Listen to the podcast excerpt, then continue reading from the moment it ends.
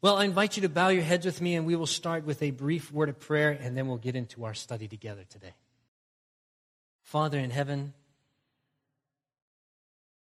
we are grateful that we can come into your presence together as a church family. There's no better place to be on a Sabbath morning than with the family of God. But Lord, we don't assemble ourselves so much for the fellowship as we do because we want to hear a word from you. And so, Father, we stand and we sit here in anxious anticipation, knowing that we are going to hear you speak to us through your word. So take my dead words, Lord, and breathe life into them, I pray. May we be drawn closer to Jesus, we ask, in Jesus' name. Amen. I invite you to turn with me to the book of Genesis, Genesis, the sixth chapter. We are going to add a little bit more detail into the study that we had together last week. Uh, this is uh, a continuation of that. This morning's presentation is entitled The Faces of the Wicked. The Faces of the Wicked. Last week, we looked at the face of the righteous, the righteous man Noah. This morning we're going to do what maybe we haven't done before, and we're going to look and into the face of those that were on the outside, those who chose not to listen to the man of God and the message that came from God. Genesis 6, 5 and 6 is a quick review here. The Bible says, And God saw the wickedness of man was great in the earth, and every imagination of the thoughts of man, thoughts of his heart were only evil continually. And it repented the Lord that he had made man on the earth, and it grieved him at his heart. The Bible tells us that when God looked upon the earth, it made him sorry that he had created man. It had gone so bad, it had gotten so uh, bad in the world, so wicked, that as the Lord looked upon the earth, it made him sorry. In fact, we're told in the spirit of prophecy that it delighted, or that for the wicked people, they delighted to put God out of their minds. That's how wicked it had become. It had brought pleasure to them. It made them joyful to take God and to put him out of their minds. The thoughts of men, the Bible tells us, were only evil continually. And I think we are at that day and age right now. We're living at that time. And if we are living at that time, we ought to be living like the righteous man Noah. In our study together last week, we looked at a quick biography of this man, and the Bible tells us that Noah found grace in the eyes of the Lord in verse 8. And then in verse 9, it gives us a little character sketch there, and we added some more details from other places in the Bible. But we found that Noah was a righteous man, or he was a just man. He was perfect in his generation, not in any other generation, but in the most wicked generation. He walked with God as his great grandfather Enoch walked with God. He was obedient to all of God's commands, not just some of them.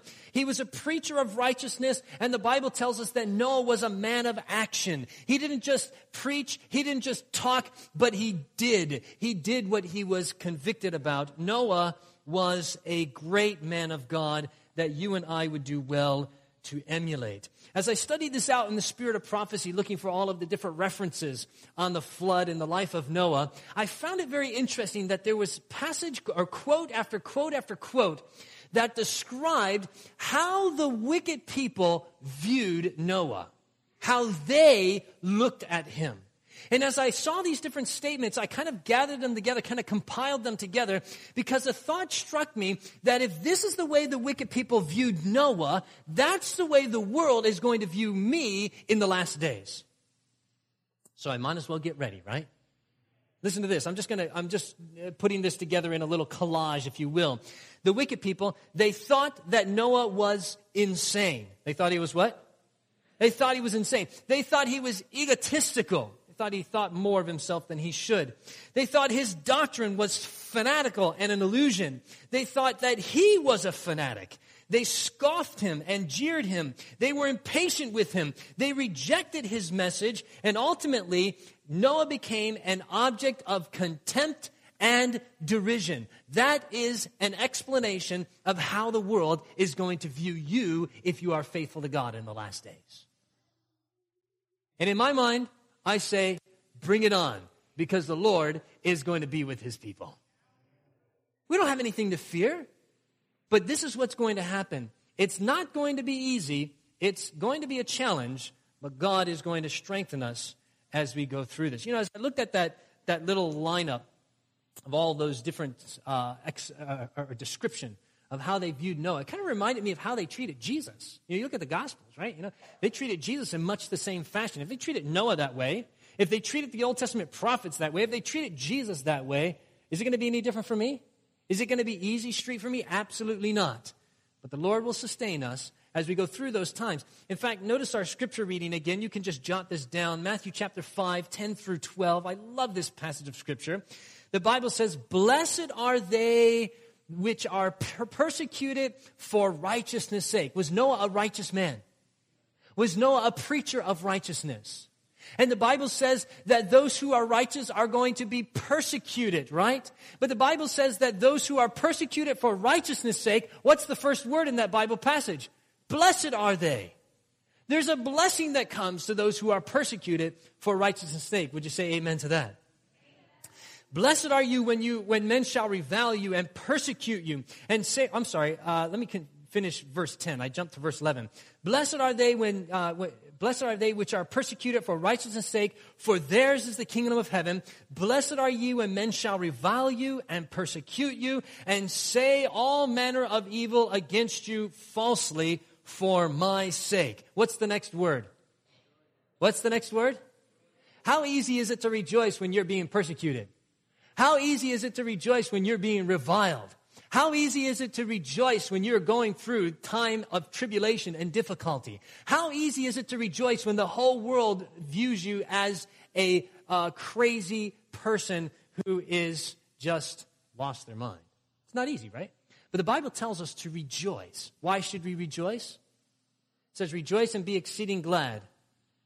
For what? For what? Great is your reward where? in heaven, for so persecuted they the prophets which were before you. Rejoice when that time of persecution comes. Remember, that's something that can only come from keeping your eyes on that which is above and not on this earth. That's the only way that you can rejoice and be exceeding glad in a time of persecution. If you just get caught up with what's going on and how people are treating you and what people are saying about you, calling you a fanatic, calling you crazy, if you get caught up in what's going on towards you, you will lose your faith in God. But if you, as Noah, keep your eyes upon God and, and, and the reward that is coming, great is the reward the Lord has prepared for us in heaven, we can rejoice and be exceeding glad.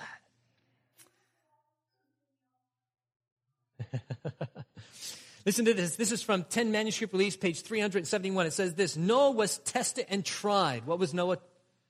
Tested and tried thoroughly. And yet he preserved his integrity in the face, listen to this, in the face of a world all, all against him. Thus will it be when the Son of Man shall be revealed. How much of the world was against Noah? All the world will be against him, or was against him, and all the world will be against us. But yet the Bible says, Rejoice and be exceeding glad, for great is your reward in heaven. Listen, it wasn't easy what Noah went through, but the Lord sustained him, and he found grace in the eyes of God. The thing struck me as the time of the flood got closer and closer, Noah got further and further away from the world. But as the time of the flood got closer and closer, the world became more and more polarized in their quest of rebellion. So as the end came, the two groups were, going, were getting further and further apart. They were going in opposite directions. Noah was becoming more like a man of God that God wanted him to be. The world was becoming more and more like the devil that they chose to follow. As, as the time of this world draws to a close, God's people should be becoming more like him and less like the world. Amen? Bible says, love not the world, neither the things that are in the world. We should have a love for God and the things that are from above. I want to share with you this morning two universal principles that are without exception.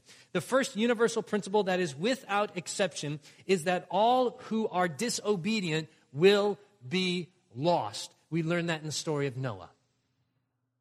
All who were disobedient in the time of Noah, they were lost without exception. Now, the Bible tells us this in Matthew chapter 24, verse 29. You're familiar with the passage, just jot it down. Matthew 24 and verse 29, the Bible says that the flood came and took them all away. Let me ask you a question. Why did the flood come and take them all away? Listen to me carefully. The flood did not come and take them all away because they were sinners. Noah was a sinner, was he not? All have sinned and fallen short of the glory of God. But the flood came and took them all away because they were rebellious in their disobedience to God and His Word. That's why the flood came and took them all away because they were disobedient to God and his commands. As you look at the faces of the wicked on the outside of the, uh, on the, outside of the ark, the destruction of the flood was universal. Whether they were wealthy or poor, learned or illiterate, zealous in the cause of religion or profane infidels, young or old, it did not matter what class or social standing they had. If they were disobedient, they were destroyed on the outside of the ark. I want to be sold out for God and be with him inside the ark. Amen? But there's a little word I want you to notice in that passage in Matthew 25 that has big ramifications. The Bible says the flood came and took them all away. Four little words. Who is them? When we look at that passage, we oftentimes, we just have this broad understanding of who them is. The flood came and took them all away. We just say the wicked, the unrighteous people, those who rebelled against God. We just have this generalization of who them is. But this morning, I want you to stand with Noah in the doorway of the ark as he's waiting for God to close it. And I want you to look through his eyes into the faces of the wicked and see who them are that are standing outside of the ark. Because we're told this in 10 manuscript releases, page 372, it says, Men in Noah's day were not all absolute idolaters. Well, that's interesting. I kind of think in my mind, them on the outside of the ark, they're all Baal worshippers, they're all idol worshippers, they're all godless atheists that are on the outside. Those on the outside of the ark were not all absolute idolaters. So look through the eyes of Noah and see the faces there with me this morning, if you would. There's four classes of people I want to share with you. There are probably others, but we won't take the time to get into them all. The first thing that we find out is this in the book of Genesis, chapter 5. in the book of Genesis, chapter 5, uh, beginning, you could begin in verse 28. Um, Bible tells us that Lamech had a son, verse 28, verse 29. Uh, his name was Noah, named him Noah. And then in verse 30, the Bible says this And Lamech lived after he begat Noah 595 years and begat what? So Noah was the oldest, he was the firstborn. But we find out from Scripture that Noah had brothers and sisters, did he not? But let me ask you a question. How many of those brothers and sisters were on the inside of the ark? Not a single one of them were inside the ark. Now, I, I, would, I want to tell you this morning that there were many good people who would have been in the ark when the time of the flood came. But because their life did not allow them to live up to that point, they, were, they, they died before the flood came. Therefore, they were not inside the ark. Methuselah was one of them. Lamech was probably another one, uh, Noah's father, would have probably been in the ark. But they died before the flood came. But Noah's siblings were not found inside the ark. And this strikes me as kind of funny because when I think about Noah's siblings, Noah's siblings, his brothers and his sisters, had all the same opportunities that Noah had, did they not? They had the same father. Uh, they had the same great grandfather, Enoch. They, uh, uh, they had all of the, they had the same grandfather, Methuselah, who probably instructed Noah and the grandchildren in the ways of Enoch, his father. They had all the same opportunities. They were all raised in a good Christian home. They had family that had moral values. They had parents who stood for what's right in the midst of a world that when the Lord looked down upon it, he saw that all there was was wickedness. They were raised in good homes. But when the time came and Noah stood at the top of that ramp going into the ark, as he stood in the shade of the doorway and he made that last appeal, come in and be you saved, as he preached his last message, Noah's brothers and sisters said no. They persisted in their course of rebellion against God. You know, it's a sad reality but there will be many people who lose out on the kingdom of heaven who are raised in good Christian homes. There will be many people who will miss out on eternity who had all of the opportunities at their disposal to make good decisions like Noah did. But because the world presses in around us and influences us and, and, and gets our eyes off of God, they will unfortunately miss out on the greatest blessing that God could bestow upon his children, the gift of eternal life. I pray that we will take all of the opportunities that have been afforded us in our childhood, throughout our life, all of the opportunities that have been given to us, and that we would build upon them and make right choices. Those of you that may be a little bit younger here in your age, look back on the opportunities that you have received as a young person, the instruction that has been given to you. Don't let it just fall as dead information in your mind, but take it and apply it in your life and reap the results as Noah reaped the results in his life. As you look outside of the ark, you see there siblings. Can you imagine what went through the mind of Noah when he saw the ark door begin to be closed? The door's closing, he's looking out there. And he knows those brothers and sisters that he will never see their face again. But as Noah searches his heart, he will know that he did everything he absolutely could to try to save them from the destruction that was soon to come. I pray that you and I can say that one day, that we've done everything we can to save our family, to bring salvation to them. As we look outside the ark through the eyes of Noah, we see some other people in the promiscuous crowd that have took their stand on the side of rebellion. As we look out there, we see that there are some well-meaning individuals who we might classify today as Christians. They listened to the message of Noah that he preached day after day for 120 years. They heard the appeals of God. The Bible tells us in Genesis chapter 6 that the Spirit of God was, was appealing to the hearts of men in the time of Noah. They heard the message of Noah. They were convicted at that time. And maybe they even came forward for the altar call that Noah made as he stood there in front of the ark making his appeal day after day. Perhaps that night as they were at home, laying in their bed, in their antediluvian mind, which was so powerful, they could call back word for word what Noah preached that day in the message. And their hearts were stirred. They were convicted. And they said, yes, when that ark is finished, I'm going to walk up that ramp and I'm going to get inside the ark and I'm going to be saved as Noah and his family are saved. Listen to this Patriarchs and Prophets, page 95. Some were deeply convicted. Some were what? And would have heeded the words of warning.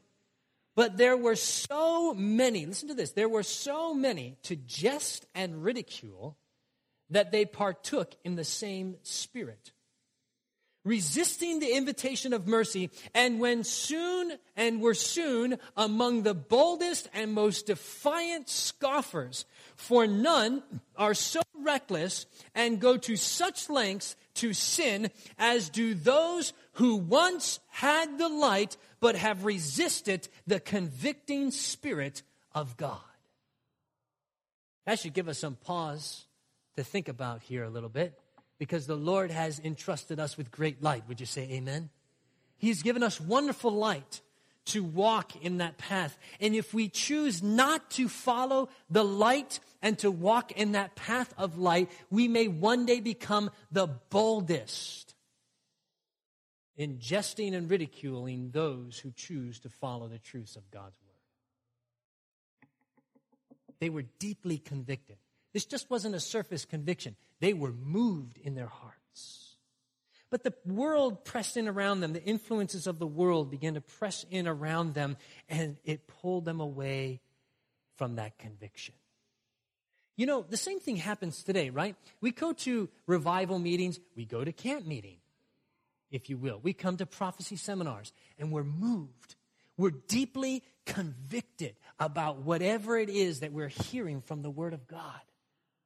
And if we are not careful and get, in getting rid of the worldly influences in our lives, we will follow the same example that the antediluvian world followed, who were deeply convicted by the most powerful preacher of their day, Noah. They were moved by that conviction, but they didn't get rid of the worldly influences in their life. Now, listen, we're to, we're to witness to people, right? We want to reach out to the world, but we don't want the world to influence us. We want those influences away from us. We got to get root those influences out and replace them with godliness and contentment. Another statement here, this is from 10 Manuscript Release, page 372. She says this The classes who professed, listen to this, the classes who professed to acknowledge God were the ones who took the lead in rejecting the preaching of Noah. Listen to this, and through their influence led others to reject that light. Have you ever met somebody who once knew God and left him? Have you ever met somebody who was an Adventist and left the church? You oftentimes find that those people, they spend much of their time trying to get others to what? Do the same thing. There are all kinds of anti Christian websites on the internet. There are all kinds of anti Adventist websites on the internet. And when you go to those websites, you will find one thing in common and one thing alone, and that is they're trying to get you to leave what you know to be right. And she's telling us this morning that that's exactly what happened in the antediluvian world. Those people who did not get rid of those worldly influences, who were once convicted for the truth, but allowed the world to press in around them, they used their time and energy to pull people out of the ark instead of helping them get into the ark. Lord forbid that any one of us here this morning would be one of those people. Look at the faces of the wicked. There you find Noah's family. There you find people who once believed the truth that Noah was preaching, but have turned their hearts away. Outside of the ark, there were men and women who thought they knew the truth. They thought they had a relationship with God and a spiritual walk with Him, but their religion was a religion of human devising and not one of divine building. As we continue to look at the faces of the wicked, we find a third group of people out there and probably most of the people outside of the ark would fit into this category. They were the people who had witnessed great things in the several hundred years that the earth had been in existence up to that point. There were people out there who probably had talked with Noah. I'm sorry, who probably talked with Adam. There's about 126 years between when Adam died and Noah was born. So there were probably people that walked on the earth when Noah was building the ark who actually saw Adam and talked with them themselves. The man who God had created with his own hands, who did not have a mother and a father, but was drawn out of the dust of the ground. The man who saw the face of God. They could talk to that man. Would that be a great influence in your life? To talk to somebody who had seen the face of God, who had heard his voice, who had seen the tree of the knowledge of good and evil and the tree of life and had eaten of those fruit. What an amazing opportunity they had at their disposal. But here's the thing I find out. As I look at these influences that the antediluvian world had upon them, as great as these influences were, influence is not enough to bring salvation to your life. We need good influences in our life. We need people that kind of help us move in the right direction. But that is not enough to assure your salvation. You cannot depend upon good influences alone to get you to the kingdom of heaven. Also, these people who witnessed great things on the outside of the ark, they were people who could walk with their own two feet and set their own two eyes upon this place called the Garden of Eden. Listen to this. Spirit of Prophecy, Volume 1, page 61 says this The pure and lovely garden from which our first parents were driven remained until God purposed to destroy the earth by a flood. Could the antediluvian world see the, see the Garden of Eden? Yes or no? Yeah. As no, they could listen to the message of Noah, and then they could use their feet and walk over and look with their own eyes right into the Garden of Eden, where God Himself walked in the coolness of the day.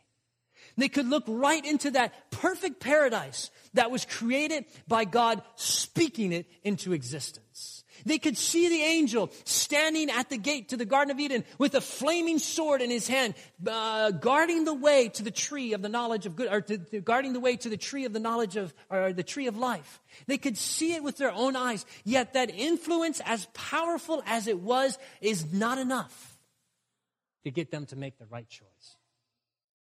Powerful influences these people had. Many of them, they knew Enoch themselves.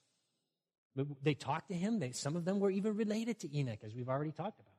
Still, these influences were not enough because influence is not enough to assure our salvation. Obedience to God, no matter the cost, is the only way.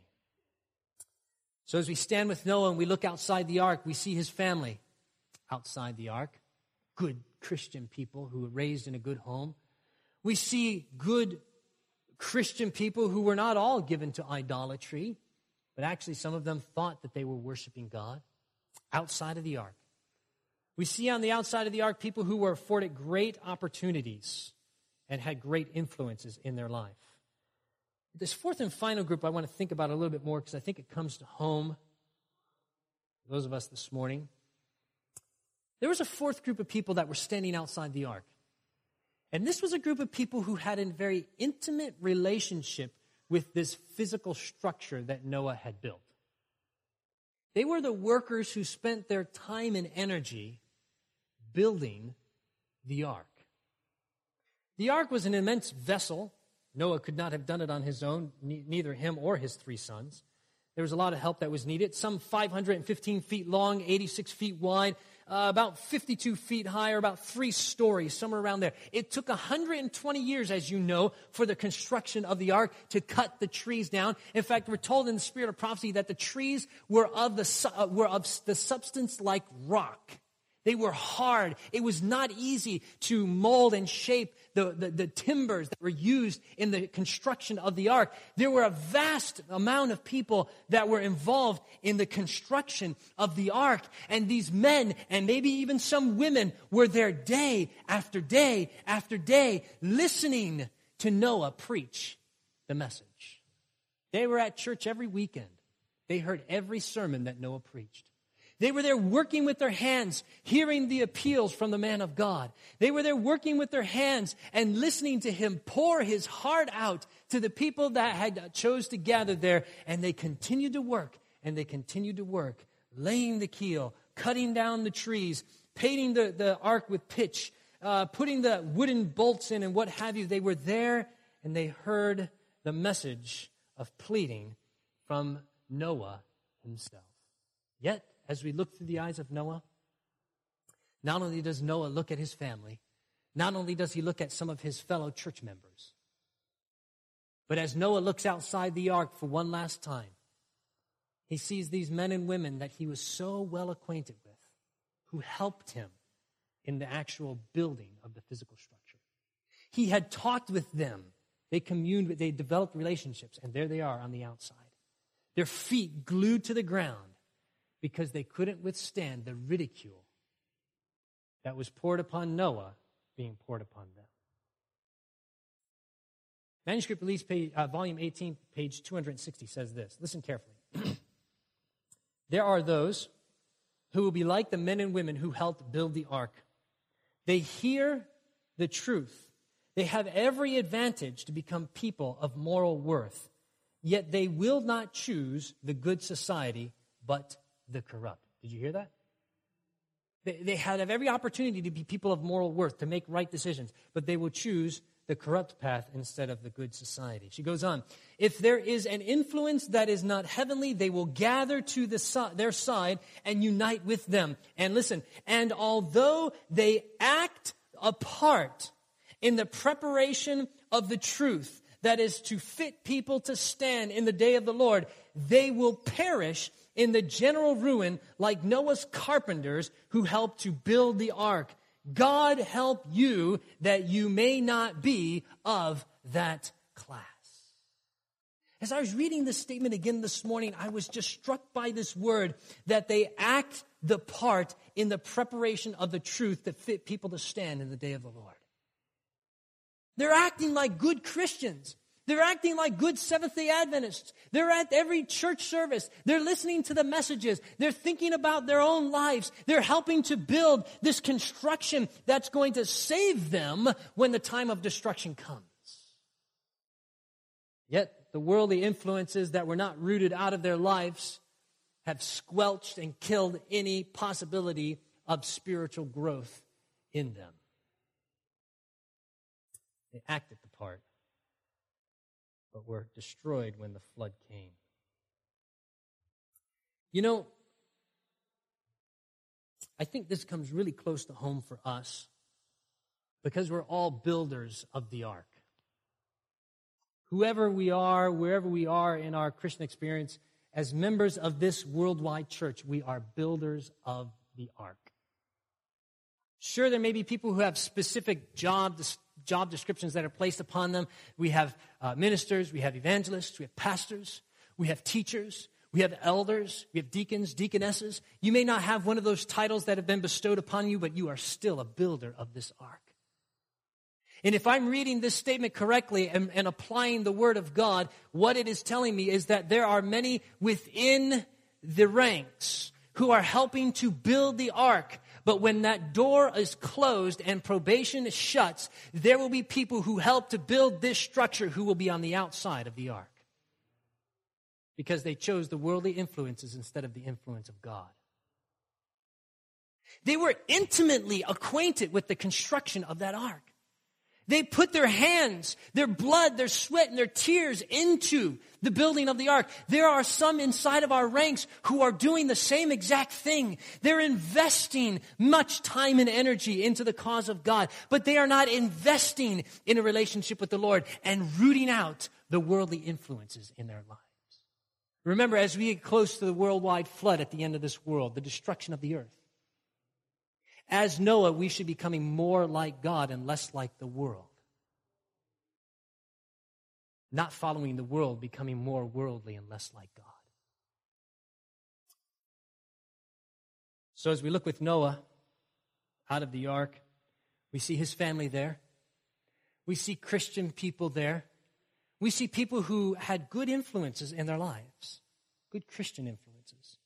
We see people who are intimately acquainted with the message of Noah and the construction of the ark, but all of them chose to cast their lot on the side of the rebellious group. The first rule that is without exception, the first universal rule that is without exception, is that all who disobey will be lost. Will be lost. All who disobey will be lost. But the second universal rule that is without exception is that all who are obedient, finish it for me. Somebody say amen. Two universal laws that are without exception. All who are disobedient will be lost. All who are obedient will be saved. Irrespective of their social class, irrespective of their intellect, irrespective of how much they own or what, whatever it is, all who are disobedient, lost. All who are obedient, saved becomes very simple. In the end, God does not complicate things for us. Go back with me, Genesis chapter 7. Let's look at this second principle just a little bit before we close things up. Genesis 7 7. All who were obedient were saved. Genesis 7 7. The Bible says, And Noah went in. What did Noah do? He did. He did. He went in. Why did he go in? Because in verse 1, the Bible says, And the Lord said unto Noah, Come, thou and all thy house into the ark. Noah followed that command. He came in. He went in. And Noah went in and his sons and his wife and his sons' wives with him into the ark because of the waters of the flood. Jump down a few verses to verse 23, the last part of that verse. The Bible says, And Noah only remained alive, and they that were with him where? In the ark. Why were they in the ark? Because they obeyed the command of God. They obeyed the plain and simple teachings of God's word. All who are obedient are saved. All who are disobedient will be lost. The Bible tells us about something that will happen in Revelation chapter 16. We know this to be the seven last plagues. You've probably studied it before. It's a time of, uh, of terrible tribulation here on this earth. Men have great boils on their body. Uh, there's darkness. The uh, water's been turned into blood. Hailstones about the weight of a town, about 70 pounds. Earthquake, great earthquake that comes on the. Just a terrible time in this earth's history. But the Bible tells us that those who go through, the people of God that go through this time, the Bible says in Psalms 91 that no plague shall come nigh their dwelling. Amen? The Bible says in Psalms 91, only with thine eyes shalt thou behold and see the reward of the wicked. Let me ask you a question. When Noah was inside that ark after seven days of sitting in there with nothing, no rain, no anything like that, and as they're sitting inside the ark, all of a sudden he hears splat, splatter, splash. And all of a sudden he feels that mighty thunder booming through the earth and it rumbles, it, it, shakes the ark as he hears the torrents of water as the fountains of, of the great deep begin to shoot into the air and fall down from the sky. And as he sees the lightning flash and the thunder crash, do you think he was thankful that he withstood all of that ridicule? Do you think he was thankful that he did what God told him to do for 120 years? Do you think he was thankful that even though he was held in universal contempt and all the world was against him, that he was inside the ark? Do You think he was thankful for that? Let me tell you something this morning, friends. When the seven last plagues are poured out and God's people are protected from those seven last plagues, I believe we, like Noah, will get down on our knees and say, Thank you, God. I like to think of that in my sanctified imagination that Noah kneels down on the ark as it's rumbling, as it's thundering, as it's raining, and he thanks the Lord. Thank you, Father, for leading me here into the ark of protection. When the seven last plagues are poured out, thank you, God, for leading me in the truth and putting me in the shelter of protection. When that happens, when those seven last plagues take place, let me tell you something, there will be rejoicing in our heart because we will know that it's only a short time and dear Jesus is coming. It'll be worth it in the end. Yeah, we'll go through some hard times, but it will definitely be worth it in the end. You know, Noah's not the only one who went in the ark, right? What else went in the ark? The animals went in the ark too, right? You know, not all of the animals, but all the species some by two, some you know by sevens. They all went into the ark.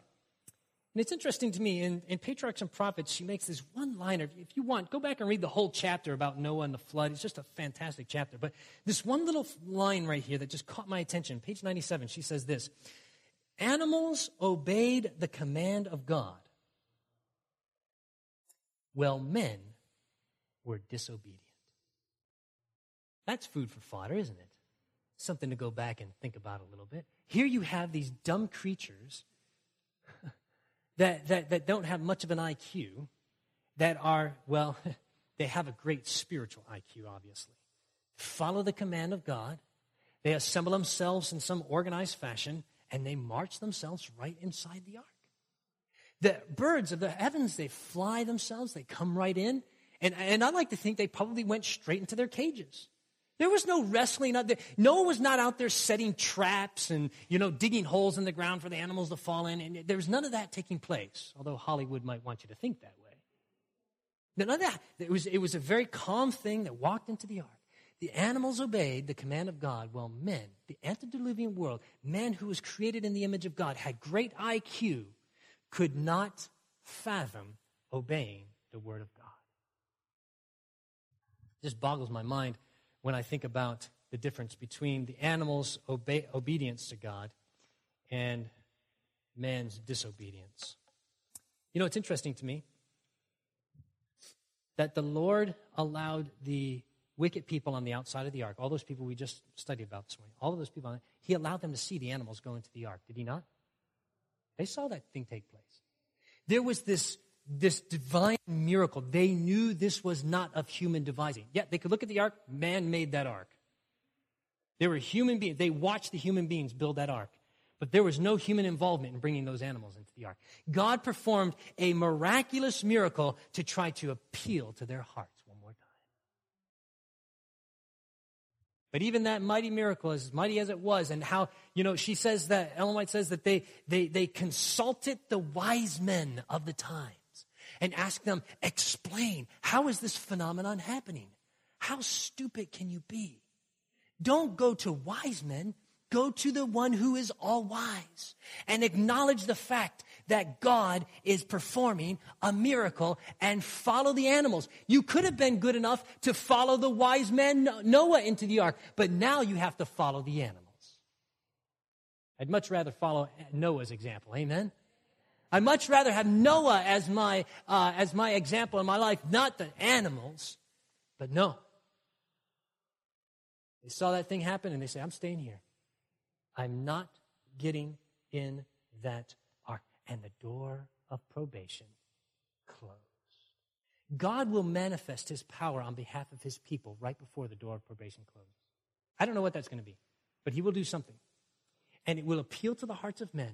And there may be the, some that, are, that, that, that, that sense that this is something divine, but they are so set in their course of rebellion that they will not heed that God is performing a miracle. This is what I've learned over my time in ministry, and it's this sin is intoxicating. It's just like alcohol. And when you talk to somebody who's inebriated, when you talk to somebody who's under the influence, they cannot reason, even if it is something that is plain and simple, like don't drink and drive. They just can't reason it out. It's just, it's hard for them because they are so, and sin is the same exact way. When we choose to indulge in sin, we are drinking spiritual alcohol. And when something plain as simple as a divine miracle takes place right in front of our eyes, we're so inebriated with sin that we cannot acknowledge that it's something that's happening from God. Lord have mercy. Let's start weeding out the world out of our lives. Amen? Let's start weeding out the sin in our lives so that we can have a clear mind that can properly see the working of divine power. But I close this morning with a statement that I read to you last week. And this is again from Patriarchs and Prophets. You'll recognize it because I made a big deal about it. Page 95. She says this. Talking about Noah, he gave the world an example of believing just what God says. Amen? If, if the world wanted to know, what does God say? Who did they need to look at? Noah. He lived exactly what God said you ought to do. He gave world, the world an example of believing just what God says. And then she says this all that he possessed, he invested in the building of the what? All that he possessed. All of his time, all of his energy, all of his means, everything that he possessed, he invested it, he dumped it in to the building of the ark, the place of safety when the worldwide flood came. Now, if it is in the days of Noah, if it is today as it was in the days of Noah, and if Noah, as he got closer and closer to the flood, was investing more and more into the building of the ark, as we get closer and closer to the end of the world, should we be investing more and more into the cause of God? I don't think any of you would argue with me that we are living in a crazy world right now. Adventists are good at seeing Bible prophecy being fulfilled in the news. But does it change the what you're investing into the cause of God? Listen, we can talk about it until the cows come home. We can sit on our couch and say, man, the world is coming to an end. I read a quote just this past, I read a, a, an article just this past week and I thought to myself, you gotta be kidding me that this is happening. Our world is so messed up. But listen, that is not enough. As we get closer to the end of the world, we should be dumping more and more into the cause of God. And I'm not just saying your money, because you could put all of your money into the cause of God and still be on the outside of the ark. As we get closer to the end of this world, we should be putting more of our time, more of our energy, more of our money, more of our substance, more of everything that we have. We should be investing it into the cause of God because the world is coming to an end and we want to bring as many people with us into the kingdom of heaven as we can. But you know what? The devil's got us going in the other direction. He's keeping us so busy with our lives that we cannot invest in the cause of God. Now, listen, I know we got to live our lives, but we also have to make choices. We're living on the cusp of the end of this world. Am I willing to make the investment to advance the cause of God? All that Noah, all that Noah possessed, he invested into the building of the ark. I heard a story from the great missionary Eric B. Hare about the Japanese army during his time in Burma. They were advancing and coming close to the mission station where he was stationed in Rangoon, Burma. And the choice had been made, the decision had been made by the people in charge that the missionaries would evacuate because the army was just, they weren't very far away.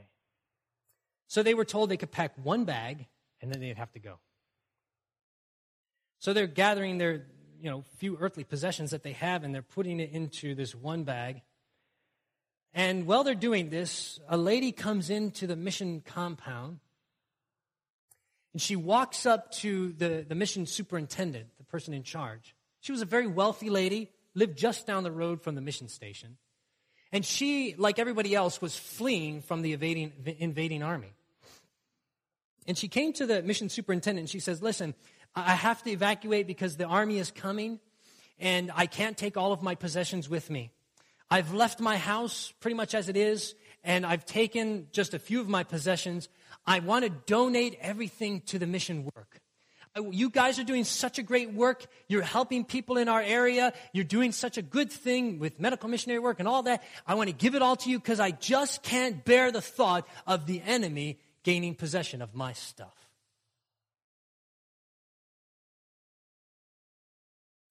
The mission superintendent told the lady, he said, I'm sorry, ma'am, we're evacuating too, and we can only take one bag with us.